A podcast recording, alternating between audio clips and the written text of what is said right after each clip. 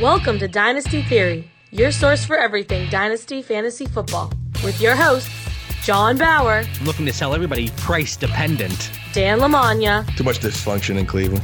and Mitch Sorensen. Well, it's hard to compete with excellence. Welcome back and thank you for joining us for another live episode of Dynasty Theory, a proud member of the Ross Tucker Football Podcast Network. I'm your host, John Bauer. You can find me on Twitter at the Bauer Club. And tonight's going to be an interesting episode. So we plan on having Joe Pisapia, author of the Fantasy Football Black Book, on tonight. He had some technical difficulties.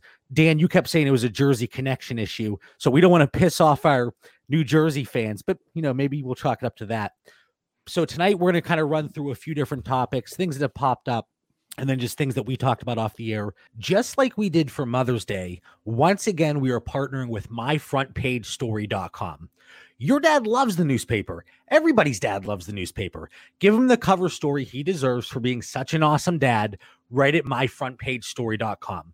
Telling your dad you had a story written about him as a gift for Father's Day is pretty much the coolest thing you're going to tell someone when giving them a gift. Watching him read it and try not to get choked up will be even better. Talk to a writer about your dad for 10, 15 minutes. They write an amazing story about him and send it to you. He'll love it. You win. And with everything going on in the world right now, you can do this in the comfort of your own home over the phone. What are you going to get your dad for Father's Day? Socks, a tie, a gift card? That's all boring. Give him something that he's actually going to remember forever. Again, check out myfrontpagestory.com and use code theory20 to get 20% off. I'm joined by, I almost forgot the introductions here. I'm so amped up right now. As always, I'm joined by Dan Lamagna. That's at FF Coach Dan on Twitter. What's going on, Dan? I like the fresh haircut. High and tight, baby. It's been over a month since I've had a haircut, so I'm excited about that. And, and John, the former coach of me is going to come out here tonight. All right, You're, you seem a little flustered, a little rattled. We got to calm down, okay? Our our tailback, you know, pull the hamstring tonight in New Jersey, and uh, you know he's going to be out until Saturday. We, we believe he'll be he'll be back.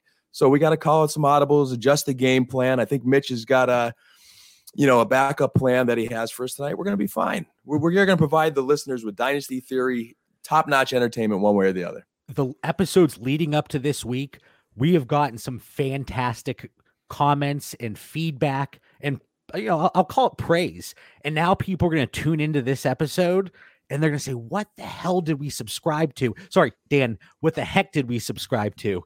But anyway, I, I would like to say, as always, but it doesn't seem like he's always here. But tonight we have the honor and privilege of being joined by Mitch Sorensen. That's at DynoMC on Twitter. And as well, a fantastic haircut. I'm falling behind. What's going on, Mitch? Thanks, I appreciate it. I like how low you're setting the bar for this episode. I mean, it's not going to be really hard to get over that. But one thing I want to mention before we forget is John and I are finishing up some projections. Dan is going to look over it when we're done, make sure that, you know, he agrees with the projections that we're getting at going forward. But if you subscribe to our YouTube channel, hit us up and we will give you these projections for free when we finish them up, probably early July, mid July, right around there. We should have them. Um, updated and then we will keep them up to date throughout the season as well. So just reach out to us if you're a subscriber on our YouTube and we're we'll be more than happy to give them out to you. Yeah, we're targeting middle of July. It's basically going to be 40 45 pages. It's going to be a full PDF with all of our projections, some information that's going to go along with that and then our actual rankings, how it spits it out for the 2020 season. So whether you're an avid listener of Dynasty Theory or you're simply somebody that takes part in leagues with us and you want to get in our mind, we're laying it out all on the table for you. So, like Mitch said, subscribe to the YouTube channel. We will be giving those away to anybody that wants them. And we're also doing two really cool giveaways. First, we're doing the Dynasty League Football one year subscription, $40 value, absolutely free. And then we're also doing the giveaway for the Scott Fish Bowl 10. And we want to thank Scott Fish for giving this to us and allowing us to give this away Dan, he's repping the Scott Fishbowl 9 shirt over there. You guys always wear your shirts when I don't. I told you, keep me in the loop here. But like I was saying, Scott, he gave us the he gave us the entry to give away. So we were extremely excited about that. And that seems to be the grand prize. That's what everybody wants. So make sure you subscribe, shoot us a DM, whether it's Mitch, Dan, or myself, or the Dynasty Theory Twitter account, and we will be drawing the winner for that. I think probably a week or two before the actual draft. What do you guys think? Yeah, I think so. here within the next couple of weeks for sure. So we have a lot of cool things going on. Make sure you're checking out the YouTube channel if you're listening to us on iTunes, Spotify, Stitcher, Podbean, whatever platform you're listening. We're doing Dynasty League football giveaway, Scott Fishbowl entry, and then our projections, which we're laying out for everybody to check out. All right, guys. Mitch, you kind of put together these really impromptu show notes. So, what do you want to start with tonight? So, I mean, really quick, we heard the Dalvin Cook news come out, and he it's been said that he's going to hold out of training camp until he receives a reasonable contract extension from the Vikings. Who knows what reasonable reasonable is in his mind? But just so everyone knows, I mean, if people on Twitter, they've probably seen it already, but Alvin Kamara is in the same boat. Aaron Jones is, is, is in the same boat. Joe Mixon, Leonard Fournette. And there's multiple guys who are on restricted deals as well who have already signed their deals, but could hold out as well because they want a contract extension. So there's quite a few guys that we could talk to today and just talk about how to approach this in a dynasty terms for this year and how to look at it for next year because this is going to continue to happen year after year. We're going to have these really good backs on rookie deals and they're going to want to hold out because they're only making 600,000 a year because they're getting drafted in round 2 now. And they're going to want to get 10 million, 11 million, 12 million a year. And how are we as dynasty owners going to you know, deal with this in the future if it's going to be more depth or just however we want to approach it. With the influx of talent, and we're definitely seeing it here in 2020, and we've seen it previously as well. But with 2020, the running backs coming out in 2021, I think it's to be pretty top heavy. I don't know if it's to be as deep as some people would hope, but I think, just like you said, Mitch, we are to see this continuing. And we've already seen it begin where these franchises, these teams, unless you're the Dallas Cowboys and Jerry Jones digs deep into those pockets, and gives that massive contract to the running back. Teams aren't doing that. And this isn't a, a matter of should they or shouldn't they, but we're definitely seeing a shift in the way the NFL is is is paying their running backs and treating them. And Dan, before we get to you, we have a few more people that jumped in here. We had our guest Joe Pisapia lined up for tonight due to technical difficulties. Like we said earlier, he will be joining us on Saturday. But if you have any listener questions, any comments, drop it in the chat. We'll get to it tonight. In the meantime, we are talking about the Dalvin Cook potential holdout, the dynasty implications, and other running backs that this could impact. So, Dan, what are your thoughts here on Dalvin Cook? before I get to Dalvin, John, you know, I know you talked about the live comments from our listeners there. How do you ban this guy that's heckling us, trying to, uh, you know, take all our good players? And you know he's not going to offer us anything good because we, we've seen his offers before. Just a little side side side note there, you know from no, Just, Justin. The folks that aren't aren't in the chat right now, it's a good friend of ours and a good friend of the show giving us a hard time. He's laughing. And I could ban him from the chat, but I'm going to let him continue. I'm going to let him get some laughs, but we're going to have the last laugh in a lot of the leagues that we're in with him because we've seen his teams. Anyway, Dan, back to you. Yeah, you know, Dalvin Cook, this this is a hot one, you know, and, and a hot take, JB, that I give you guys credit for because I don't know how many episodes ago you called it. You you warned everybody who was listening be buyer beware with Dalvin Cook. We we we seen this coming, and here it came today. You know, we talked about handcuffs. Alexander Mattison's a talented running back. I think you wanted him anyway. Now, you know, if if you drafted him late, it, you're not going to be able to draft him late in upcoming drafts. So that might be a little bit of a downer there. He's going to rise a little bit here. Um, I'm a little nervous. I'm happy I have zero shares of Dalvin Cook. That's a positive right now in the dynasty leagues. Uh, you know, kind of you know, looking ahead last season, knowing a holdout was coming, knowing there's an injury history there, there were a lot of red flags. And now those red flags are starting to pop up even more. I've been reading about injuries on Twitter today. We see the holdout. Uh, where's he going to go? I know in the Scott Fishbowl mock draft right now, Ryan McDowell actually took Dalvin there in the in the first round. So maybe this holdout news is coming just in time before the Fishbowl. And it, I saw an interesting tweet, and it was based on Melvin Gordon. Because if you guys remember, that whole situation came up after the Scott Fishbowl started last year, and people were taking him end of the first, early second, and then boom, you know, the holdout situation comes up, and people were joking, saying, well, at least Dalvin Cook had the courtesy to bring this up before the Scott Fishbowl started. Mm-hmm. But I I think we're gonna see a lot of situations where Alexander Mattison is being traded potentially for too much. I think people are going to overpay. And there are, you know, I was going through all of my shares and I have 10% exposure to Dalvin Cook, which I, am happy with that. You know, I, I think I, de- I definitely brought it down as this offseason progressed. And any startup that we've taken part in this offseason, I think I may have picked him up in one league. But we've been talking about Dalvin Cook. I think for one reason or another, and, you know, a little shameless plug, in a Fantasy Pros article that I released in the middle of May, I talked about two potential busts from a dynasty perspective moving forward. One of them was Dalvin Cook, and a whole section was based on the potential for a holdout. And I can tell you a lot of people hated that article. And I can deal with that because I think a lot of my football takes and a lot of my fantasy takes people hate. And Dan and Mitch, you keep me in check. You do a really good job whenever you think my head might get a little too big. You bring it in a little bit. So I appreciate that.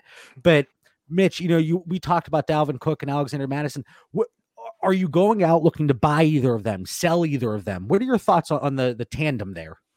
So I'll be I'll still buy Dalvin Cook because when I'm looking at these contract things, I want to look at how the teams are built and see if they do actually need to resign the player. Melvin Gordon last year, we knew the Chargers didn't need Melvin Gordon to compete. They already had Ekeler. Um, with the Steelers, we knew the Steelers weren't going to go out and overpay for Le'Veon Bell because they had James Conner.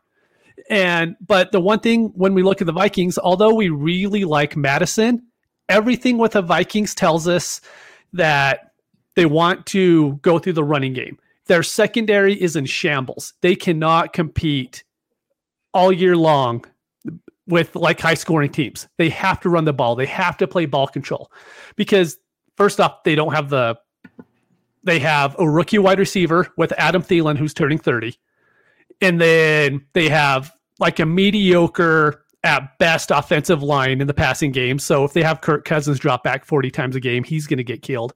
So they need Dalvin Cook to compete this year. So I completely think that they will go out and they will sign him to an extension. It probably won't be till halfway through training camp because that's when these things actually happen. But I completely see Dalvin Cook going back to the Vikings. And if anyone's selling him at a discount right now, I'm more than willing to go out and buy him.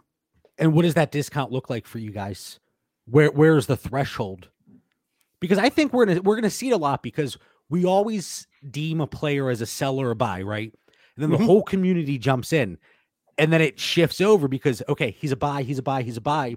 Well, now that player is going to be a sell, but it I don't know if anybody's. I'm not going to sell Dalvin Cook at a discount, and I've received so, some pretty crappy offers to be honest. Yeah, for me, it would be if he drops below like a Derrick Henry level. So it would be a mid third round startup pick in a super flex league, about that type. Because I think right there, that's when you're hitting those Aaron Jones running backs. And I would just be more comfortable getting, you know, Dalvin at that point if someone's going to sell him for it. And I do think we're going to see some Dalvin for, you know, maybe Dalvin added with something for Joe Mixon.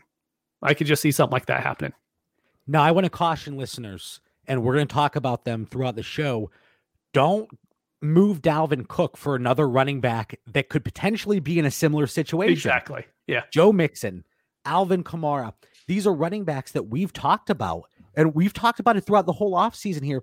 So it's funny because on Twitter, our league chats, they're blowing up. And it's funny whenever something drops on Sleeper or Rotoworld or whatever it is, it, it trickles down in every league chat. So you always know something, some breaking news happened. So when this took place, this should not have surprised you.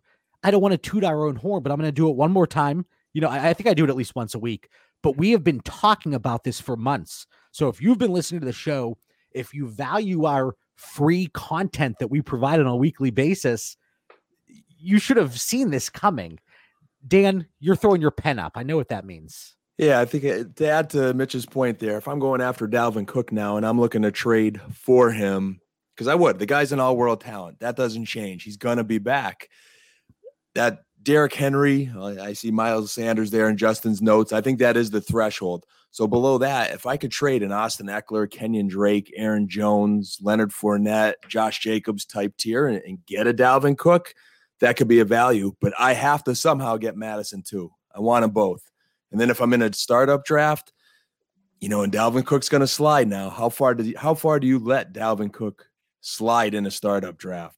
And then I think you just got to bump up Mattison your ranking so you, you're you're really investing in the Minnesota running game. And I love this question. So those of you tuning in the on the feed, you know, you're not seeing the the video here, but James drops a comment. First of all, love what you guys are doing. Thanks, James.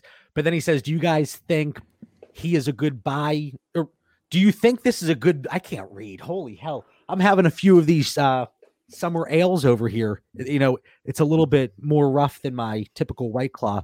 But he says, "Do you think this is a good buy window for Dalvin Cook?" Which is kind of why we're talking about this. But I, I think you guys are right.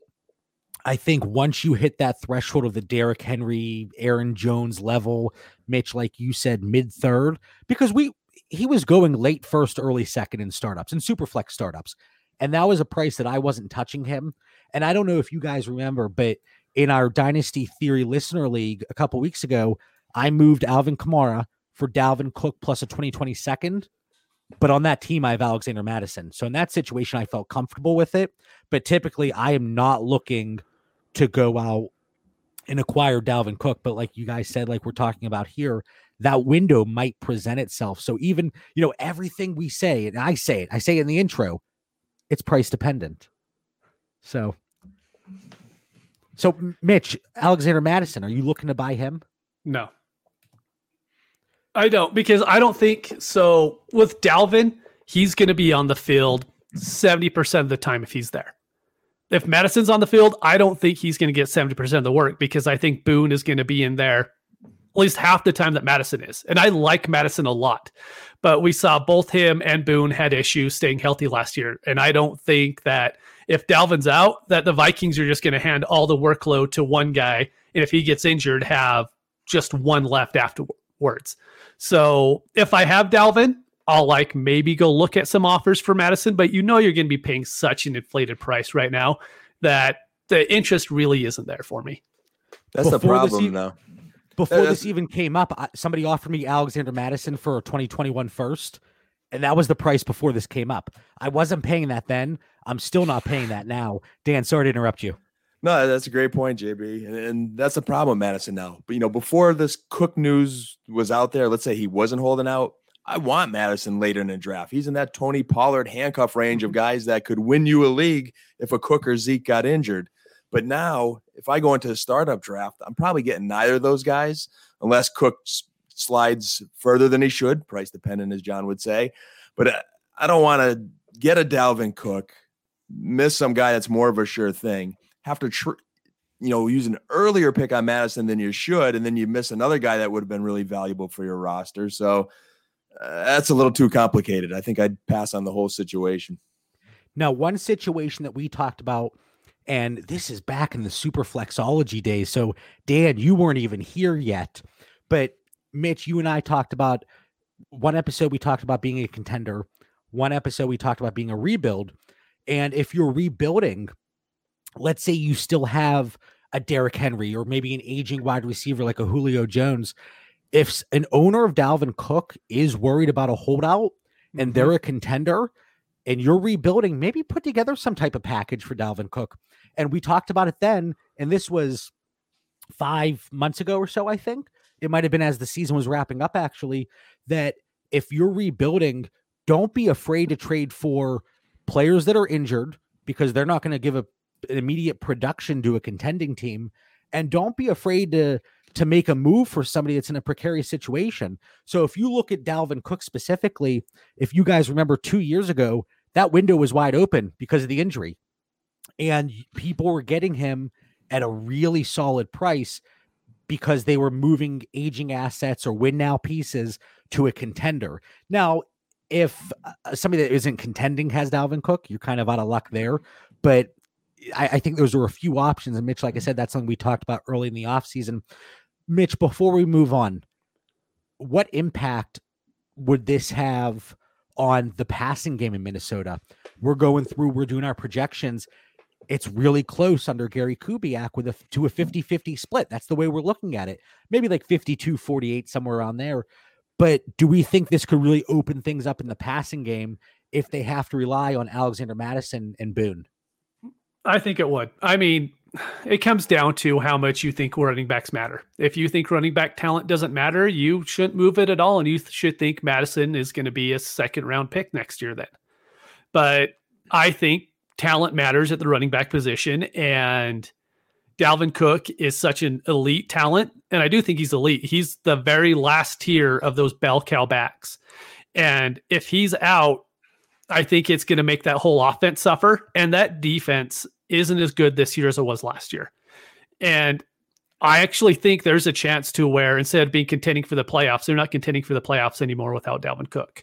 That's how much I think he means to that team. It's like if Zeke would have held out for Dallas last year, I think Dallas would have been in a world of hurt without him. And I think Minnesota's in the same situation with Cook. That's how they built their team.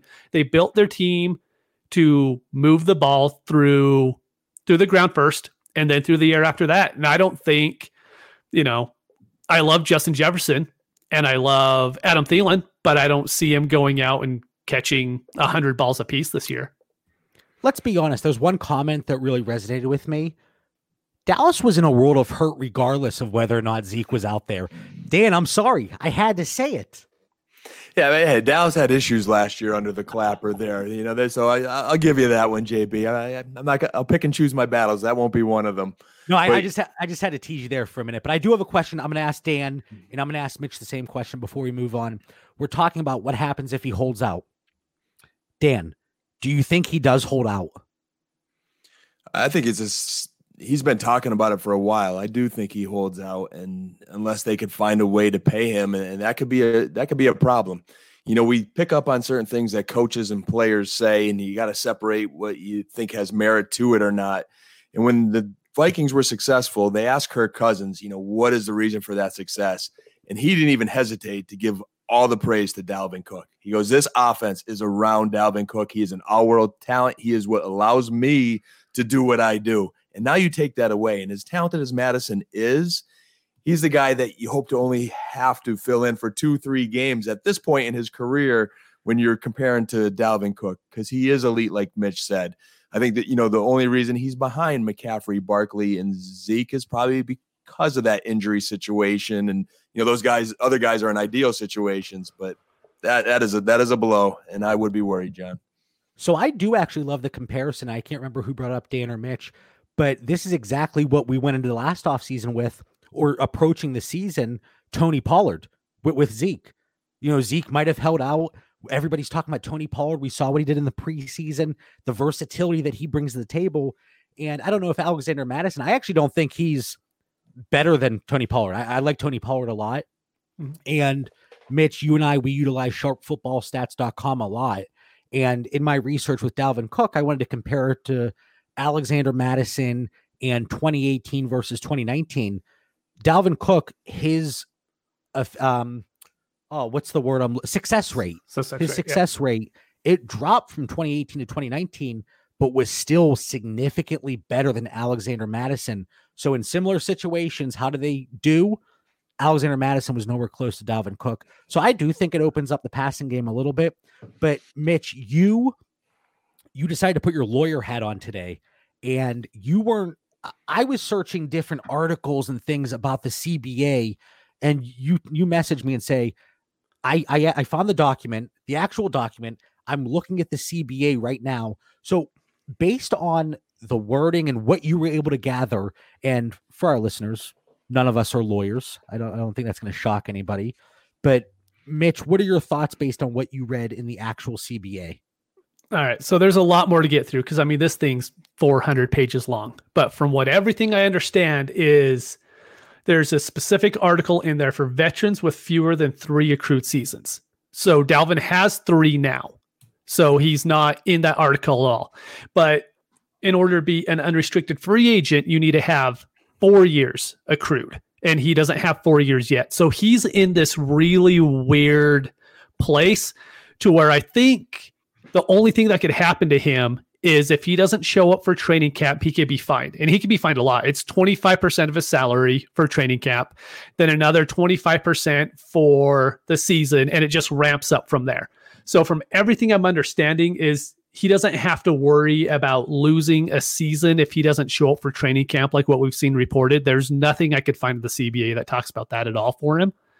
And I think the only thing he really needs to worry about is being fined going into training camp. So I completely think he's going to hold out halfway through training camp. Then he's going to come back and he'll be signed, you know, to a two or three year extension at that point. These owners rarely find them, so I don't even think he's really scared of that. John, you are on mute. Yeah, my mic. I don't know what the heck is going on. Anyway, Uh, you know that's the magic of editing. I can cut that part out. Maybe I'll leave it in. I don't know. Let's see how I'm feeling after a few more weeks. but you know, Mitch, we talked about his contract for this year. He's only slated to make 1.3 million dollars, and I don't want to say only because it's kind of crazy to think of it like that. But in the grand scheme of things for these players, if he could possibly lose up to half of his salary, is it worth a holdout based on his injury history and his expected usage here in 2020 to lose out on $650,000? I think so. It's not like a, a situation where it's the fifth year of his deal or a franchise tag he's not signing. It's only $1.3 million. Now we say that, but you know, it's he's only made $2 million so far. And I mean, losing half that going into his fourth year just to hold out. I mean, he's going to have to take that gamble. I think he's going to take that gamble. But it's a lot of money, you know, and we could act like, oh, these guys are all multi, multi, multi millionaires, but these rookies aren't at this point. And rookie running backs have to hit the market. They, as soon as they prove they're valuable, they need a holdout. They need to get as much money as they possibly can because they don't have a long shelf life in the NFL, which is sad.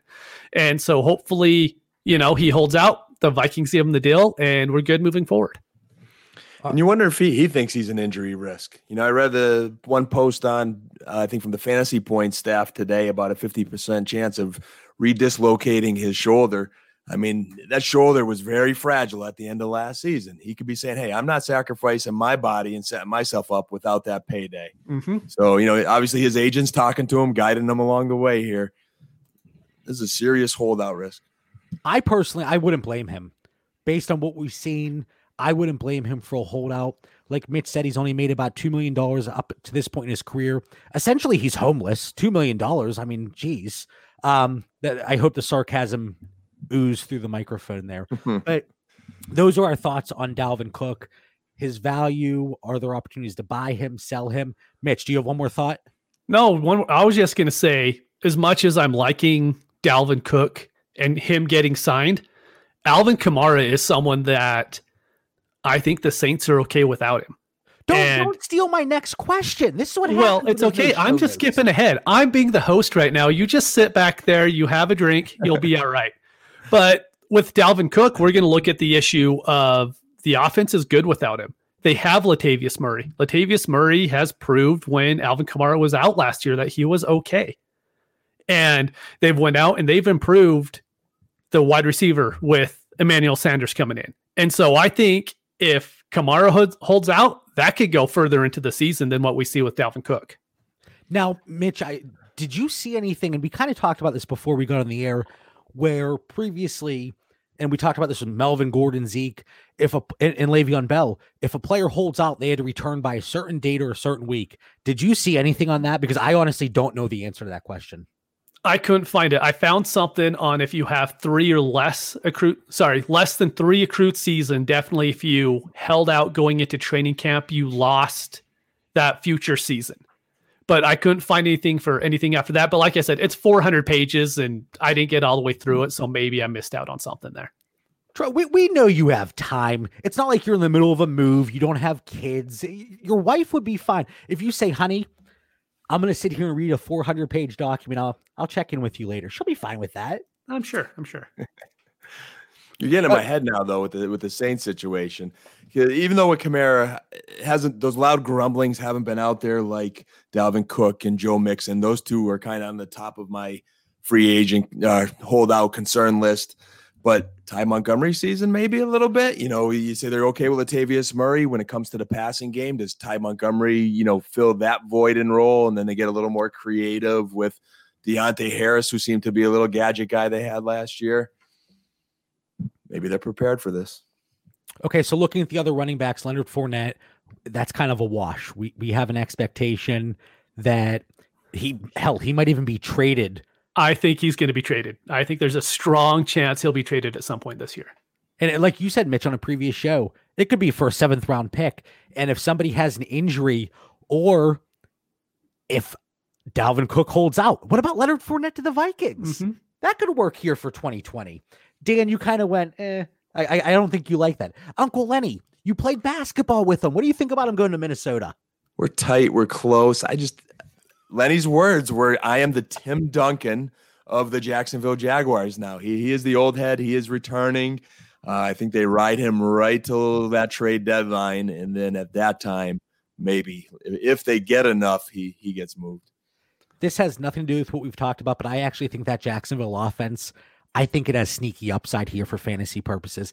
And you guys know I'm not a DJ Chark guy. I do like Dede Westbrook. Gardner Minshew, I did a complete 180 on him. I can admit when I was wrong last year, Dan, cover your ears because I know you have PTSD because of this. I was really high on Nick Foles, and I was team Foles over the Minshew mania. What did I, I called it the Foles frenzy. I was all about it. But here we are in 2020. Gardner Minshew, he's a guy I really like for the season. And I think the fact that the moves they made and you know getting rid of Nick Foles that should tell us everything we need to know. And I, I do think that team has sneaky upside. I like Leonard Fournette. We'll see what happens. So uh, we talked about Kareem Hunt. Obviously, he was a restricted free agent, but I think there's one other guy, Joe Mixon. Dan, Joe Mixon. Does he possibly hold out? You know, when these running backs are loud and very vocal about it, they seem to back it up. And Joe Mixon at one point was. He's in that same similar boat. He wants his payday. He knows his, his value. Um, yeah, I've been, it might have been Greg Cosell that was saying, no, it was Belichick. Coach Belichick said this guy is an elite back. So there's something there with Mixon. It's building up. I could see Joe Mixon holding out. I would, you know, try to get some Gio Bernard shares. And who else we got there? Trav- Trayveon Williams is a deep sleeper. Uh, just some guys that you're, you're going to want to have later in your drafts in fear of that holdout. Mitch, what do you think? I think he's definitely holding out because he's in the best position to do so. They have Joe Burrow with no veteran behind him at all. So Joe, Joe Burrow going in there with Giovanni Bernard as his you know main running back, there is just no way that I think that's going to happen. So Joe Mixon, I think, is going to hold out again because he this is the best leverage he's going to have he's not going to have that much next year. And so I think there's every opportunity that he holds out again. And, you know, I think there's a good chance he gets it done too. That's the good thing about the backs in these situations this year is last year we had, you know, like we brought up Gordon had Ekeler right behind him. But this year there's running backs with hardly anything behind them and their teams are built around them. Can I, I like bring up oh, go ahead, Dan. I like Mitch's keyword there. You know, I like those fancy buzzwords like, you know, dysfunction and conviction, leverage. There's another good one that Mitch added to our, our vocabulary tonight. He does have a lot of leverage. I mean, that running back situation is very thin behind him. And with that big investment of Joe Burrow, you know, I mean, they have the makings of a sneaky offense. You mentioned the Jags. You see a little vision there, JB. The Bengals, I mean, when you have AJ Green coming back healthy and Tyler Boyd, Boyd, you draft Higgins. Ross is now your fourth receiver potentially.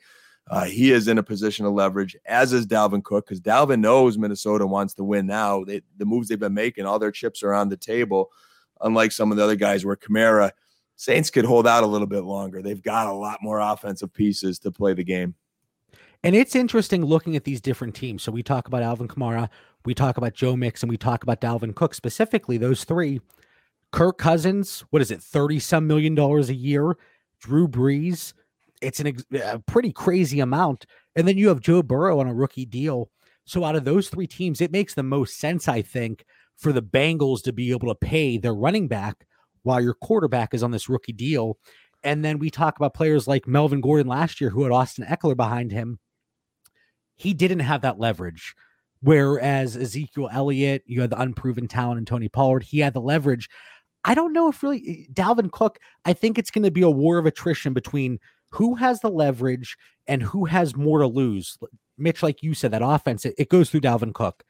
But Dalvin Cook, he only loses, and again, only $650,000 at most by sitting out here based on the CBA, as, as long as we're reading that correctly. Again, that's not a, a guarantee there, but I, it's going to be interesting to see who caves first in Minnesota. Whereas I think you're spot on, Mitch Alvin Kamara, I don't think he has leverage there in New Orleans. And I think Mixon, I don't know if it's leverage that he has, but he's in the best situation to get that deal done based on what's going on around him, you know, especially the rookie quarterback deal. Any other thoughts there on Joe Mixon, Kamara, Dalvin Cook, holdouts, not holding out? What do you guys think? Yeah, does does Minnesota, you know, do they look at their division and say, hey, even if we get off to a little bit of a slow start, we're in a division with Green Bay, Detroit, and Chicago.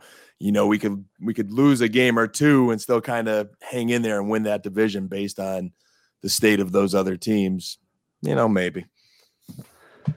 Um, I'll just bring up two points real quick. The first one is if you're in a startup and you could draft Kenyon Drake in the sixth round, he has the best chance of like the guys in that range to immediately jump up to be a third round draft pick, have a third round value if he gets that contract extension. If he gets a two year deal, every I mean Kyler Murray is going in the first round now because everyone is just enamored with that offense right now. So if you see Kenyon Drake gets an extension at all, and they've talked about wanting to get an extension done with him. If that happens, his value is going to skyrocket and it's going to jump up really high. And then my second point was we didn't bring them up yet, but Aaron Jones is another running back, but I don't think he has any leverage at all. And I don't think we need to worry about him sitting out too much because the fact is they just they never used him all the time to begin with. They have Jamaal Williams that they liked already. They got AJ Dillon if they need that rushing upside. And so I think Aaron Jones might be the one guy that's in the situation that we don't really need to worry about holding out. And when you look at all these running backs, Kamara, he was the latest as a third round pick. Aaron Jones, he was what a fifth round pick. Mm-hmm. So I I could see him. I, I keep saying this. Maybe it's wishful thinking because I've been scooping up Aaron Jones shares throughout this whole offseason but maybe it is wishful thinking, like I said, that he takes a team friendly deal to stay in Green Bay. But here is my thought. And again, you know, we're running through this episode. We're 36 minutes in. This is all impromptu. You know, anybody that's that's stuck around here, anybody that's just tuning in now, uh, you know, our guest Joe Pisapia, we're gonna be going live Saturday. I believe we're attempting one o'clock Eastern Standard Time. We had some technical difficulties here tonight, but we're gonna be rolling on Saturday. So two episodes this week, hopefully. And you know, so this is all very impromptu. But we, we talk about Aaron Jones. I, I, I it's going to be interesting because Aaron Rodgers, he was very vocal and he was a big advocate of Aaron Jones. But now it, it seems like they don't even want Aaron Rodgers on their team. They they draft a quarterback in in Jordan Love. They don't bring any wide receivers in except the great Devin Funchess. And I say that with sarcasm as well. Sorry, Devin. But I, I don't know if his word really carries the weight that it did before LaFleur came in. So that's definitely something to keep an eye on. But I, li- I like where your mind is there, Mitch. I don't think Aaron Jones really has leverage. So it's going to be interesting to see if he does sign a more team friendly deal than these guys that were first round draft picks, second round draft picks, whereas he does not have that draft pedigree. Um, Mitch, you're, you're the show note guy tonight. You had anything else here for us? Yeah, one last thing. I know Dan is in an SFB mock draft, and I know they're through the first round, and I want to know how many quarterbacks have been taken in that first round. Because I know with the new scoring this year, it's you're going to have to be on your quarterback game. Otherwise, I mean, you could just lose weeks just because you choose the wrong quarterback. So, so Dan and I haven't talked about this at all, and Mitch, we haven't talked about these Mm-mm. these mocks at all. Dan, I'm going to guess that four quarterbacks went in the first round you know, having not talked to you guys about it, I, I, could tell we're all thinking alike and we're all on the same page looking at those quarterbacks. I've been thinking quarterback, running back, very heavy in, in, in that first round. And at the quarterback, uh, and this just started last night. So this is a very fresh mock draft, uh, with exception of the Dalvin Cook piece. It should be pretty accurate here. Uh, Patrick Mahomes went second behind McCaffrey. And then we have Lamar at four. So there's two quarterbacks. I picked sixth in this mock draft, and I took Deshaun Watson at 1.06. Whoa, you, you didn't take Dak? Wow. Want to mix it up a little bit here. I don't want to drive it's Dak's ADP up in a mock draft. here, here, Dan, Dan, you're you're on the clock at 106 in the actual Scott Fishbowl. Do you take Dak? Be honest with us. Do you take Dak?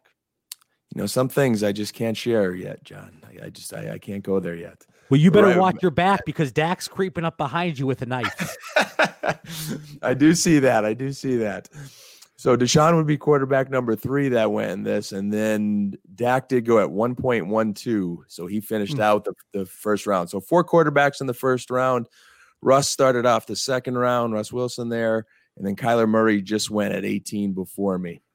So I, I think it's you know pretty predictable. They're your elite tier of quarterbacks that went pretty early. 18 picks in, and see how the math is. What six quarterbacks off the board? So I haven't really, I, I haven't been able to dive into it yet. But scrolling through Twitter, I saw one person's tweet. They've been diving into the scoring a little bit, and it seems like it's top eight quarterbacks and potential rubbish. Right. Well, here's the thing: you better not be putting Kyler Murray in those top eight quarterbacks. You're going to lose a point based on sacks. He had 48 sacks last year. So should we fade Deshaun Watson in that form? No, this has nothing to do. with I wouldn't take Deshaun Watson there either. Like I flat out wouldn't because the sacks alone could kill him. It's minus and, one. Is it minus one? Well, he, uh, Scott didn't say for sure, but he was thinking that it was going to be minus one, or it could be like half a point. But he was thinking one point. I know on the uh, Commission Possible podcast, that that might be, you know, I, I think Dynasty Theory. I think we're okay with that name but I think Commission Possible might be one of the more clever. It's a great name. Great it might name. be one of the more clever podcast names. Yeah, uh, to to your point on Watson, what in, in, a one year not dynasty league, you know, we're talking Scott Fishbowl here. In in real life, when it's showtime, I will not take Watson there at 106, but I don't want to drive da- Dak's ADP up, so I went with Watson just to have a quarterback. But you know, his O line, if we are at minus one and it's per sack, I watched him hit the turf quite a few times last year, and I mean he's as incredible as an athlete as there is. So he's avoided a lot of them too. But you're going to lose some points. Yeah, and then there's also the plus and minus. I don't know the exact or you know what Scott. I can't remember what he said during the podcast, but there's the plus and minus for completions and in- incompletions. So ah. My man Josh Allen. I don't know how Josh Allen's dead. Like, yeah. do not draft Josh Allen. No, and last year with the video game bonuses and the 50 rushing yards, I was like, smash Josh Allen. And even though he didn't run as much as we would have liked, uh, you know, that we saw in 2018, but I, it's going to be, I love the changes in the scoring year to year. And while this is only the second year that we've been able to take part, it is such a fantastic event. And people I've talked to, you know, like we talked about to start the show, we are giving away one spot to Scott Fishbowl 10 and if you subscribe to the YouTube channel, we're going to give it away. It's going to be a random drawing. But you talk to people, oh, what is this league about? Is it big cash prizes? No. It's it's a great way to interact with people in the community, a sense of camaraderie, I think. It's with everything going on in the world, Dan, Mitch, we've talked about this off the air. It's something that brings people together. It amazes me if anybody ever says anything negative about it because I, I don't know how you could ha- put a negative spin on this whatsoever.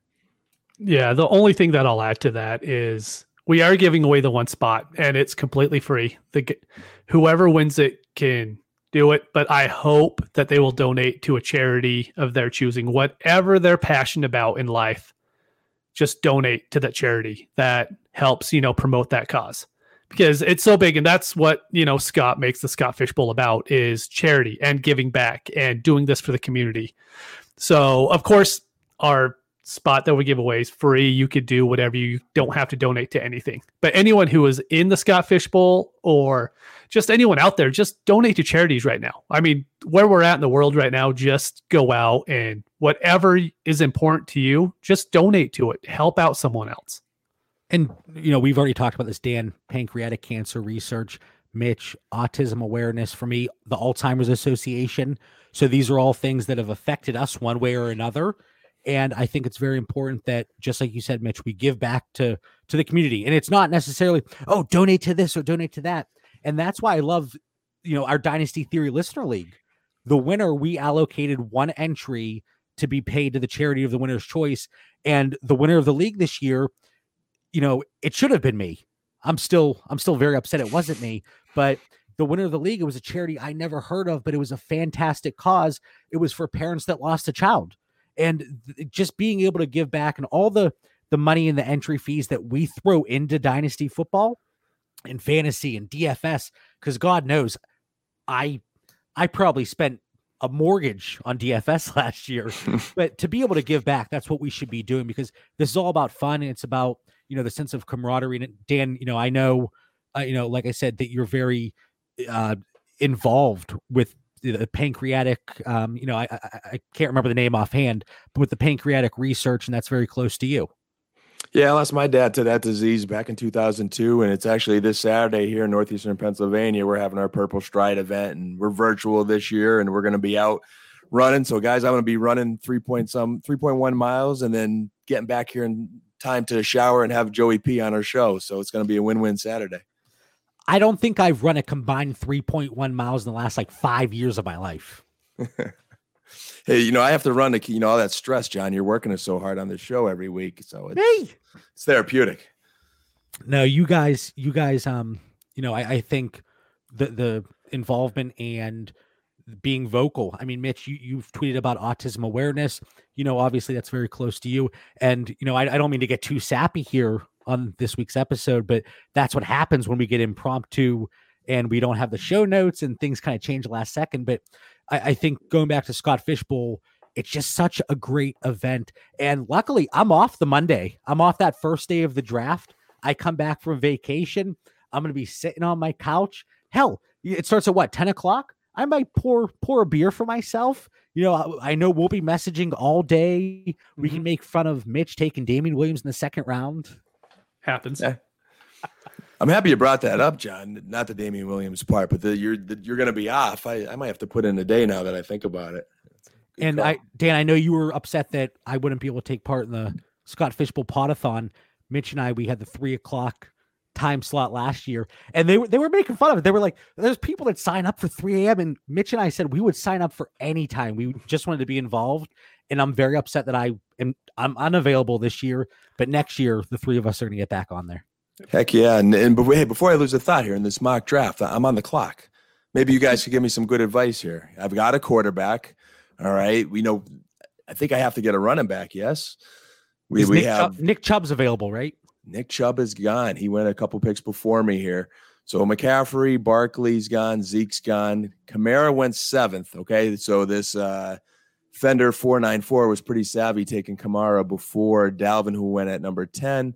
Our other holdout we talked about, Joe Mixon, went 11th. So he was a first round pick here late. Um, Justin's boy, Miles Sanders, went 14th. Then Chubb, who you thought would be there to me, unfortunately, is not at 16.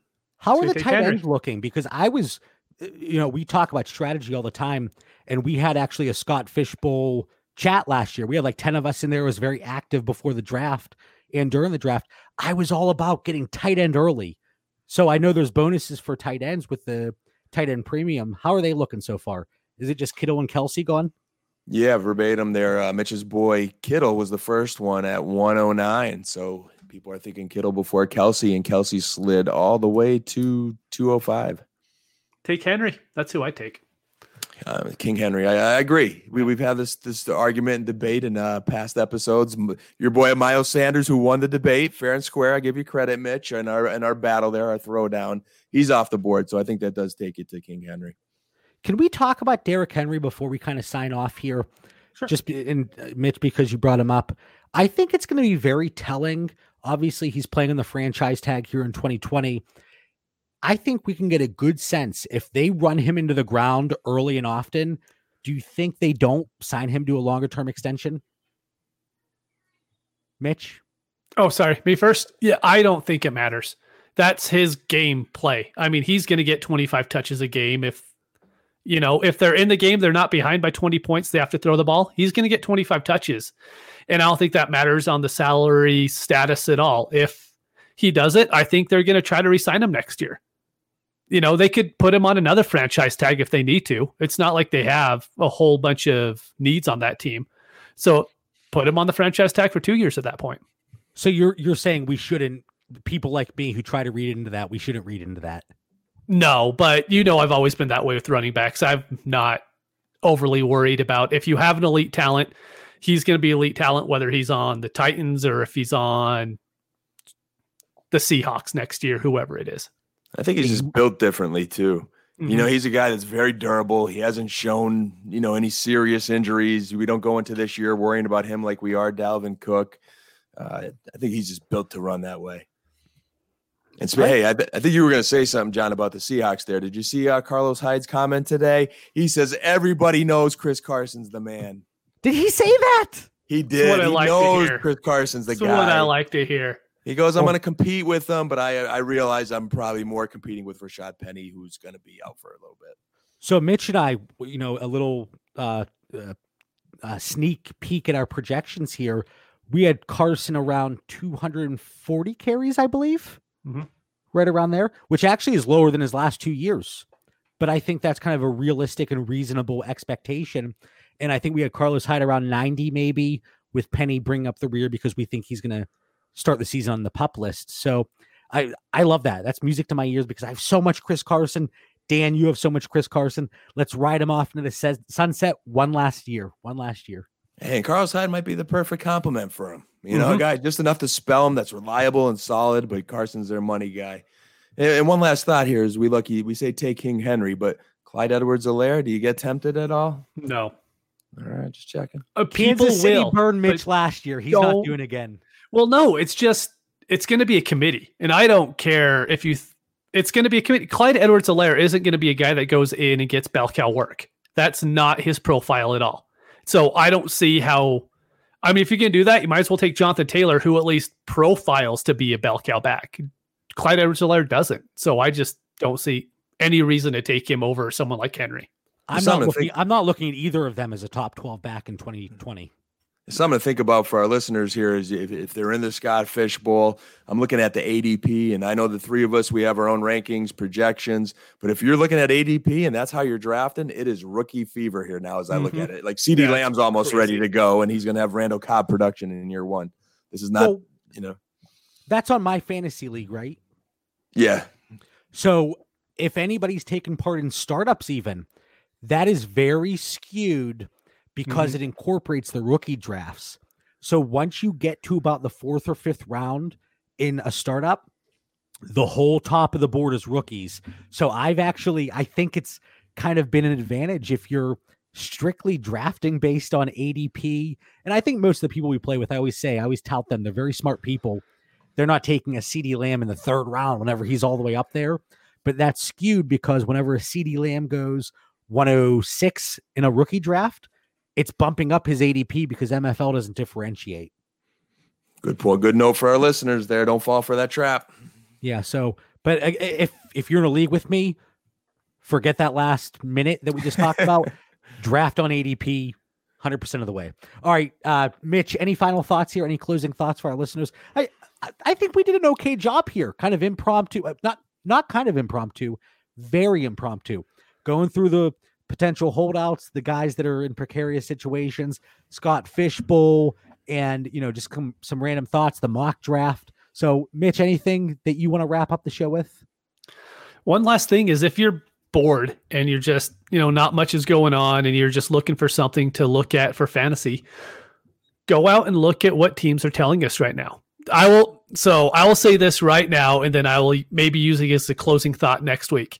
There's a team right now whose running backs are going way underdrafted, and every single thing the team has told us so far is they are going to be running back heavy, like extremely heavy, and they haven't been in the past. And I'll tell you who that team is next week. So if you want to take a guess or whatever, go ahead.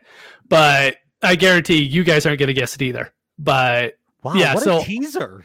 Leave yeah, so, like that. But man. really, just go in and look at what the teams are doing and what they're telling us because a lot of teams will just tell us through their personnel decisions how they're going to be operating next year. So when you say that, just for our listeners, you're saying strictly based off the moves they're making and not mm-hmm. the coach speak. No, like the personnel. Who are they signing? Who are they bringing in? Who are they franchising? Um, if they're upgrading, which positions? I mean, they make it pretty apparent. A lot of teams do on what they're going to mo- do moving forward. And no, it's not the Green Bay Packers. All right. Well, I I can't wait. And I, I'm not going to ask you. I'm not going to try to look behind the curtain. You're going to be surprised next week. Maybe you could make that your opening thought next week. I will. I will. Okay. Uh, Dan, any final thoughts here for our listeners?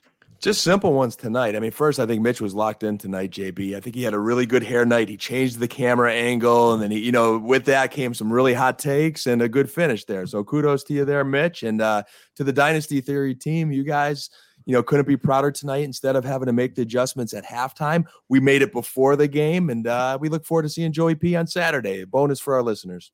I'm so excited. We talk about it every single week. We really do. And I, I talked about on Twitter today. We have the best guests you know, there are some fantastic shows out there, and I, am never going to knock anybody putting out content, but we have the most incredible guests that come on here. When they come on, they carry the show. We kick back, we have a drink, we enjoy it, and we have gotten some great feedback based on the guests we've had, and that's no different this Saturday. So hopefully, every tu- everybody tunes in. Joe Pisapia, author of the Fantasy Football Black Book, which is right now the number one seller for football books on Amazon. So everybody tune in for that. Thank you to all of our listeners for tuning in. Make sure you follow the show on Twitter and Instagram at Dynasty Theory FF. And make sure you subscribe to our YouTube channel, Dynasty Theory. Stay safe, be kind to each other, and have a great night.